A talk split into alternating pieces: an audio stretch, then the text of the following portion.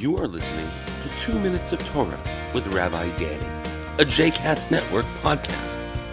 For more information about Rabbi Danny, please visit rabbidanny.com.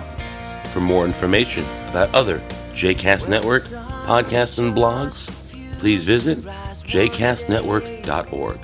Shalom, and welcome to Two Minutes of Torah, Parashat Emor, the importance of time off. When I worked in the Jewish community before becoming a rabbi, one of the real perks of the job was that every single Jewish holiday was a day off. I didn't need to take vacation days, I simply got these as additional bonus days off. Now, as a rabbi, most of those days are spent leading services, but I still enjoy the fact that I'm not required to take vacation days to celebrate the Jewish festivals. Without these days, quite often we fall into the Monday Friday routine, which sees us lurching from weekend to weekend, essentially surviving the working week so that we may have two days of respite before beginning the cycle all over again. However, we should not be complacent about simply having one day off each week, let alone two. One of my favourite Shabbat readings is by the author Francine Klagsbrun. She shared the experiences of her father, a Russian immigrant to America, at a time when there were no labour laws. She recalls him saying, People work long hours, seven days a week, without rest.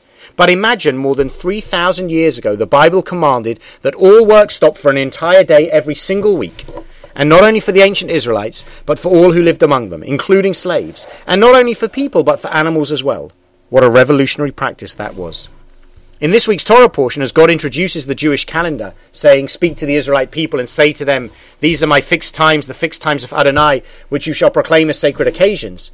Before moving to look at the festivals themselves, God reaffirms the obligation of Shabbat. On six days work may be done, but on the seventh day there shall be a Sabbath of complete rest, a sacred occasion. While we may grow complacent of Shabbat as a day off from work and a festive occasion, we should not lose sight of the importance of the day and the fact that it is an ordained holy day from God. It is at the very beginning of the festival calendar. Shabbat in many ways forms the basis for the other festivals, which adapt the Shabbat obligations for their specific contexts. Alongside Shabbat, the other festivals, just like our national holidays, provide us with an opportunity to break the routine of the regular calendar with sacred occasions which you shall celebrate each at its appointed time. Sukkot and Pesach sit exactly six months apart, and between them in both directions, we have a variety of festive days to make sure that the calendar's routine is broken up at regular intervals.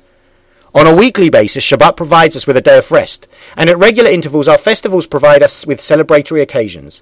At this time of the year, as we move from Pesach to Shavuot, our anticipation for this next festival can hardly be contained. And perhaps this is the reason why we count the Omer, providing a channel for our excitement to build as we prepare to celebrate.